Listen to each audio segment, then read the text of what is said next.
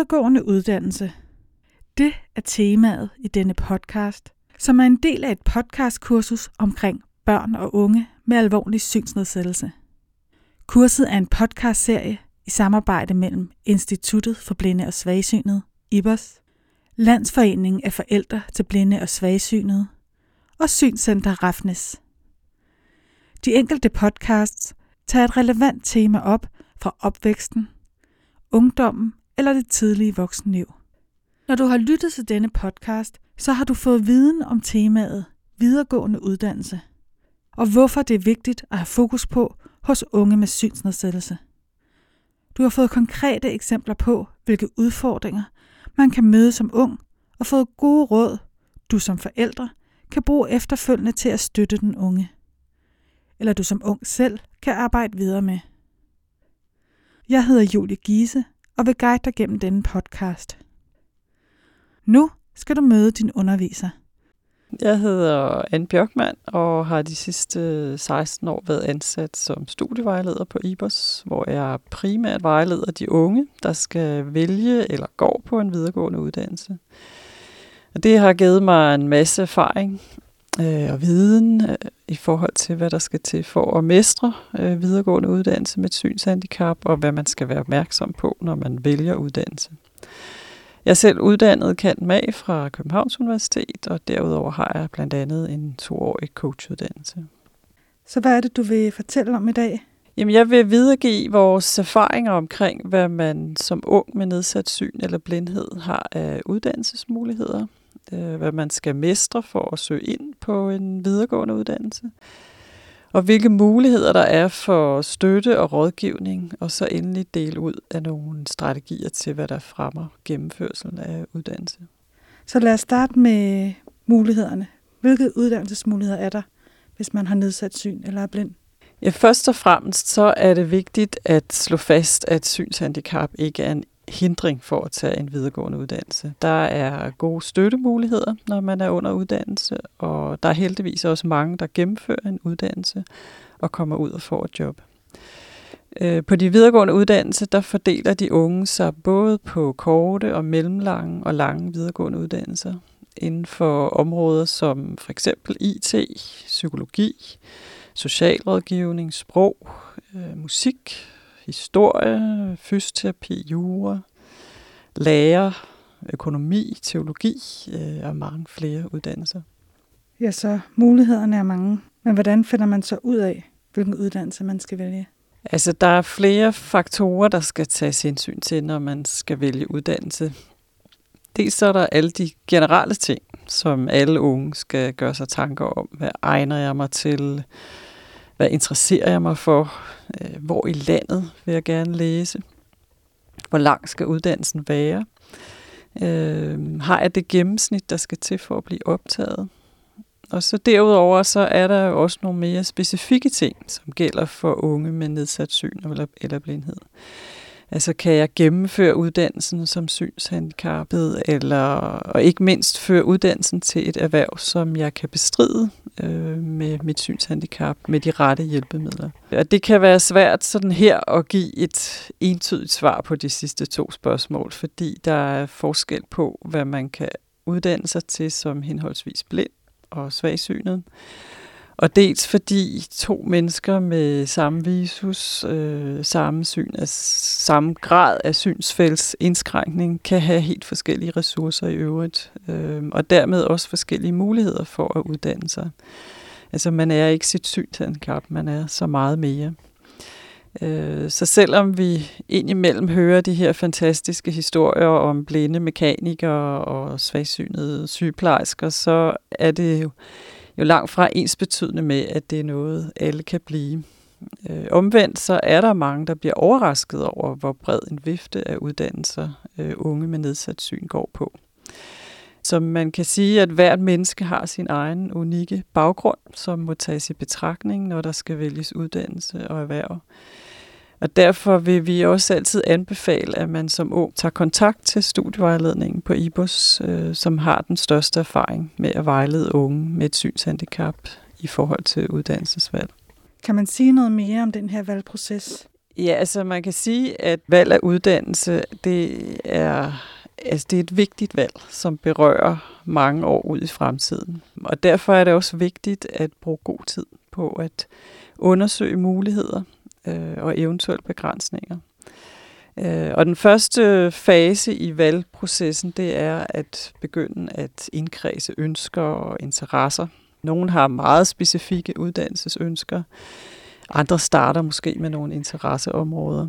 Og næste fase er så at gå i gang med at undersøge enten det konkrete uddannelsesønske, eller hvilke uddannelser, der kan være relevante, når man har en specifik interesse. Og det er sådan en fase, der har til formål at få så meget information om de uddannelser, øh, man kan være interesseret i, og også i den proces finde ud af, om ens ønske er det, man tror, det er, og om det er realistisk at gennemføre med et synshandicap og senere opnå beskæftigelse. Og nogle af de metoder, man kan bruge i den her fase, det er for eksempel øh, at gå ind på vejledningsportalen ug.dk, hvor der jo findes masser af information om uddannelse. Det er at øh, kontakte studievejledere og eventuelt undervisere på studiestederne rundt omkring.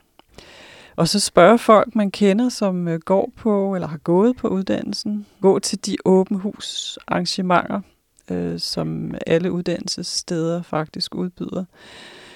Man kan blive studerende for en dag på uddannelsesinstitutionen. Man kan læse fagbeskrivelser og studieordninger på øh, uddannelsernes hjemmesider. Så sådan et godt og grundigt forarbejde i forbindelse med uddannelsesvalget, det kan spare en for rigtig mange ærgelser og nederlag. Der er alt for mange, som træffer for hurtige, ikke gennemtænkte studievalg og må gennem prøvelser og studieskift, som kunne have været undgået. Øh, så det er vigtigt at sætte sig grundigt ind i, hvilke fag der er på uddannelsen, hvordan er arbejdsformen, hvor stor er læsemængden osv. Og så er det en god idé at tage kontakt til studiestedet, når man sådan er mere klar på, hvad det er, man øh, vil læse. Altså vores erfaring er, at der er stor forskel på, øh, desværre kan man sige, hvordan de enkelte uddannelsessteder tager imod studerende med et synshandicap.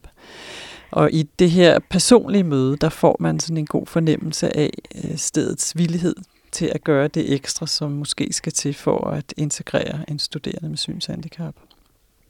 Så et praktikophold, det kan være en øh, rigtig god idé at få etableret, hvis man har et ønske om øh, at arbejde eller uddanne sig inden for et bestemt område, men er i tvivl om, hvorvidt det kan lade sig gøre med det nedsatte syn.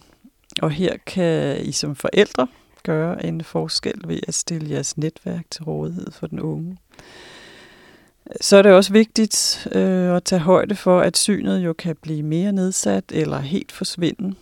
Og her kan det være vigtigt at konsultere øjenlægen undervejs. Og så endelig så vil jeg anbefale de særlige gratis studievejledningskurser, som IPOS holder for unge, øh, der skal vælge videregående uddannelser. Her samler vi unge med synshandicap fra hele landet til et kursus med fokus på valg af uddannelse og alt det særlige, man skal være opmærksom på øh, som synshandicappet. Og der er også øh, mulighed for at høre, hvad andre har valgt, og møde nogle af vores mentorer, som selv har læst med et synshandicap.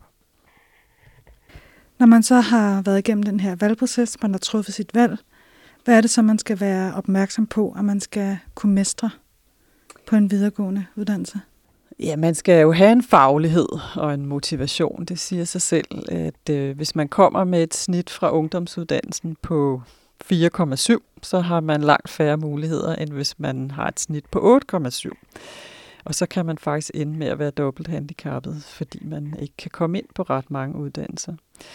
Så man kan sige, at forberedelserne starter allerede jo i folkeskolen og i ungdomsuddannelsen.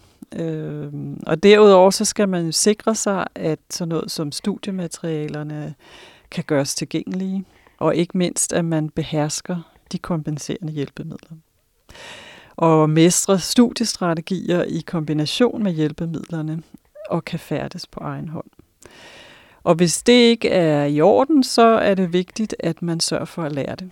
Øh, og det kan man eventuelt gøre i et sabbatår gennem kurser enten på Instituttet for Blind og Svagsynet eller i den øh, lokale synsrådgivning.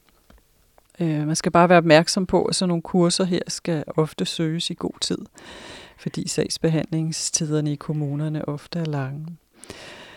Så skal man også have indsigt og forståelse og realisme i egen synssituation og man skal kunne formidle sine konkrete behov for kompenserende støtte i specifikke øh, situationer.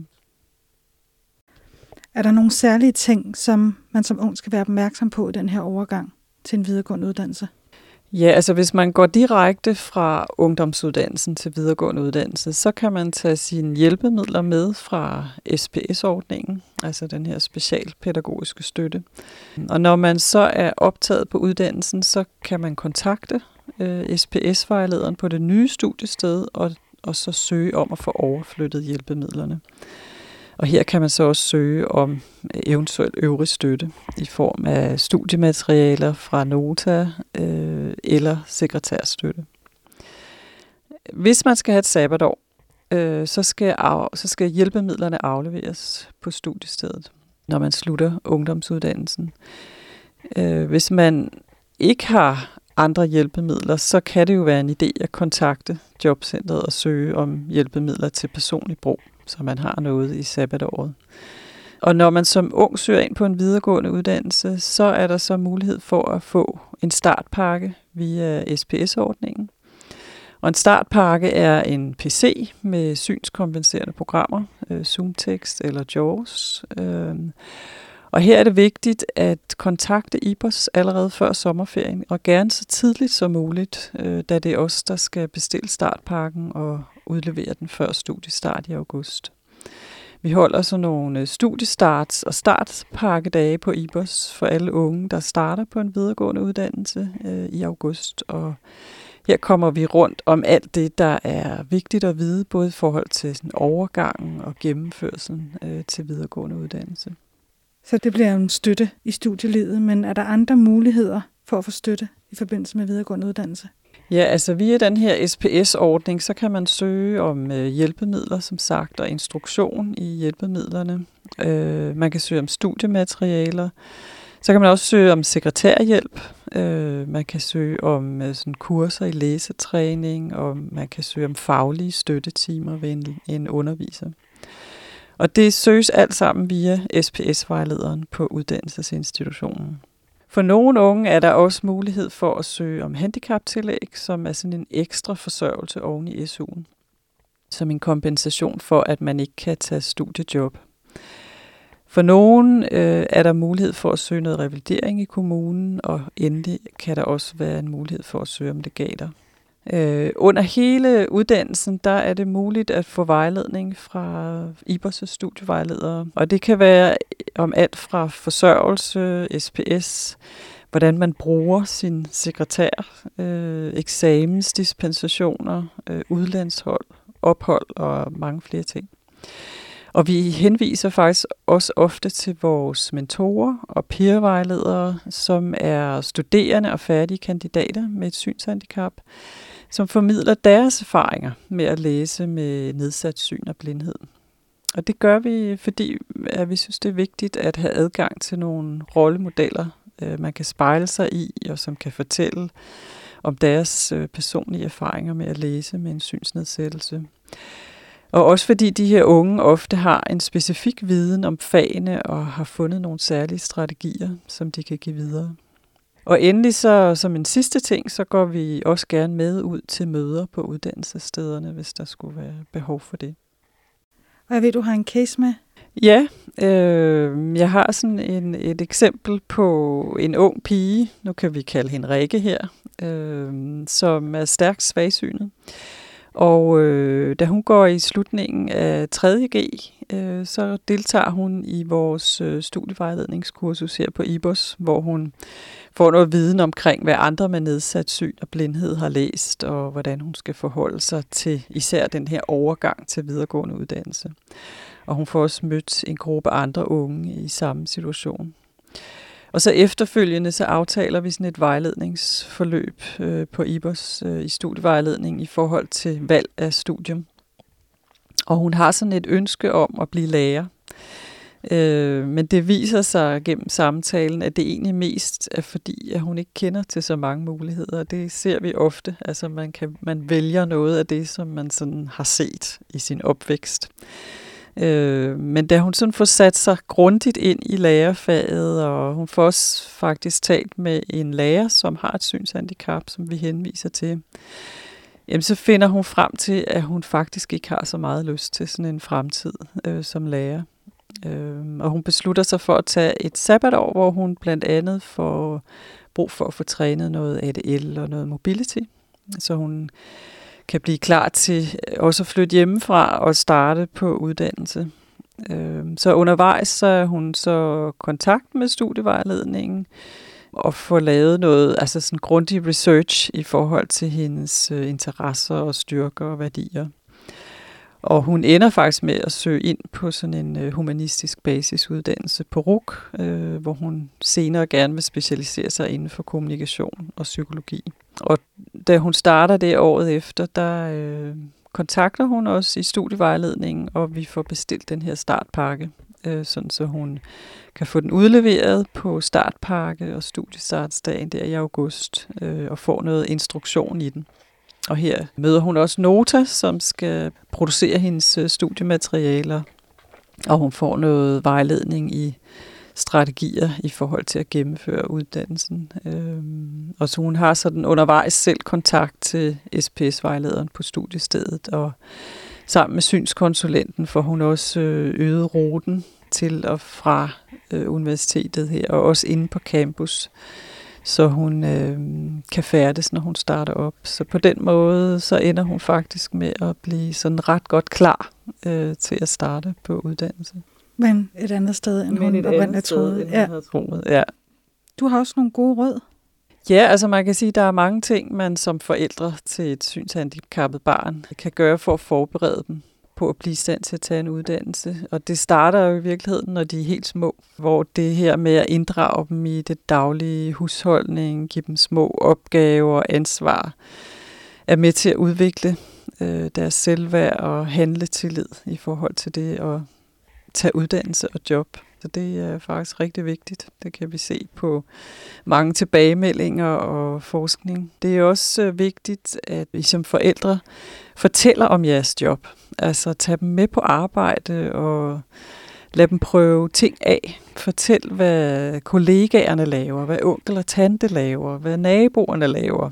Øh, lad dem få så meget viden og erfaring med job som muligt, fordi at, øh, der er jo mange af de her unge, som vi ser, de kommer ikke ud i erhvervspraktik, de får ikke de her ungdomsjob og studiejob, og de mangler adgang til en masse informationer om job, så, så det er rigtig vigtigt, at man som forældre får givet dem noget øh, information om det her. Og øh, afslutningsvis, der har du også nogle øvelser med til, til forældrene og de unge. Altså man kan sige, at det her med at få feedback er jo rigtig vigtigt, når man har et synshandicap, og det gælder selvfølgelig også, når man skal vælge uddannelse. Og en af de ting, som det kan være vigtigt at få sat fokus på, øh, det er de unge styrker. Altså jeg oplever, at der er rigtig mange unge, som simpelthen ikke er i stand til at sætte ord på deres styrker. Og derfor kan det være en god idé som familie at lave en lille styrkeøvelse. Det kan man øh, sagtens lave. Øh, det kan man gøre over aftensmaden for eksempel. Og helt enkelt så går øvelsen ud på, at øh, man på skift øh, sætter ord på de styrker, som I ser øh, hos hinanden. Det er vigtigt, at det ikke bare bliver til floskler, altså, men at man sætter ord på, hvordan den her styrke kommer til udtryk, øh, og i hvilke situationer øh, I har bemærket den. Så derfor kunne jeg også foreslå, at I hver især får måske mindst en dag til at tænke over øvelsen, øh, inden, man, inden I gennemfører den. Så I kan komme op med nogle gode eksempler. Og så når I skal give feedback til jeres unge her i øvelsen, så gør jeg umage med at fortælle, hvordan I kunne se det som en styrke i forhold til et konkret job for eksempel. Eller konkrete jobs, altså gerne flere jobs. Og så være forberedt på, at I også selv kan lære noget om, hvordan andre ser jeres styrker. Men det er lidt, de kan arbejde med. Skal vi give en opsummering til lytterne?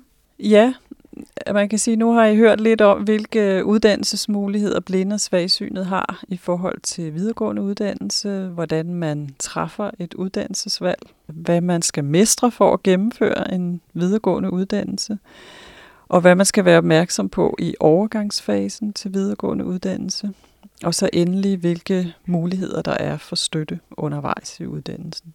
Du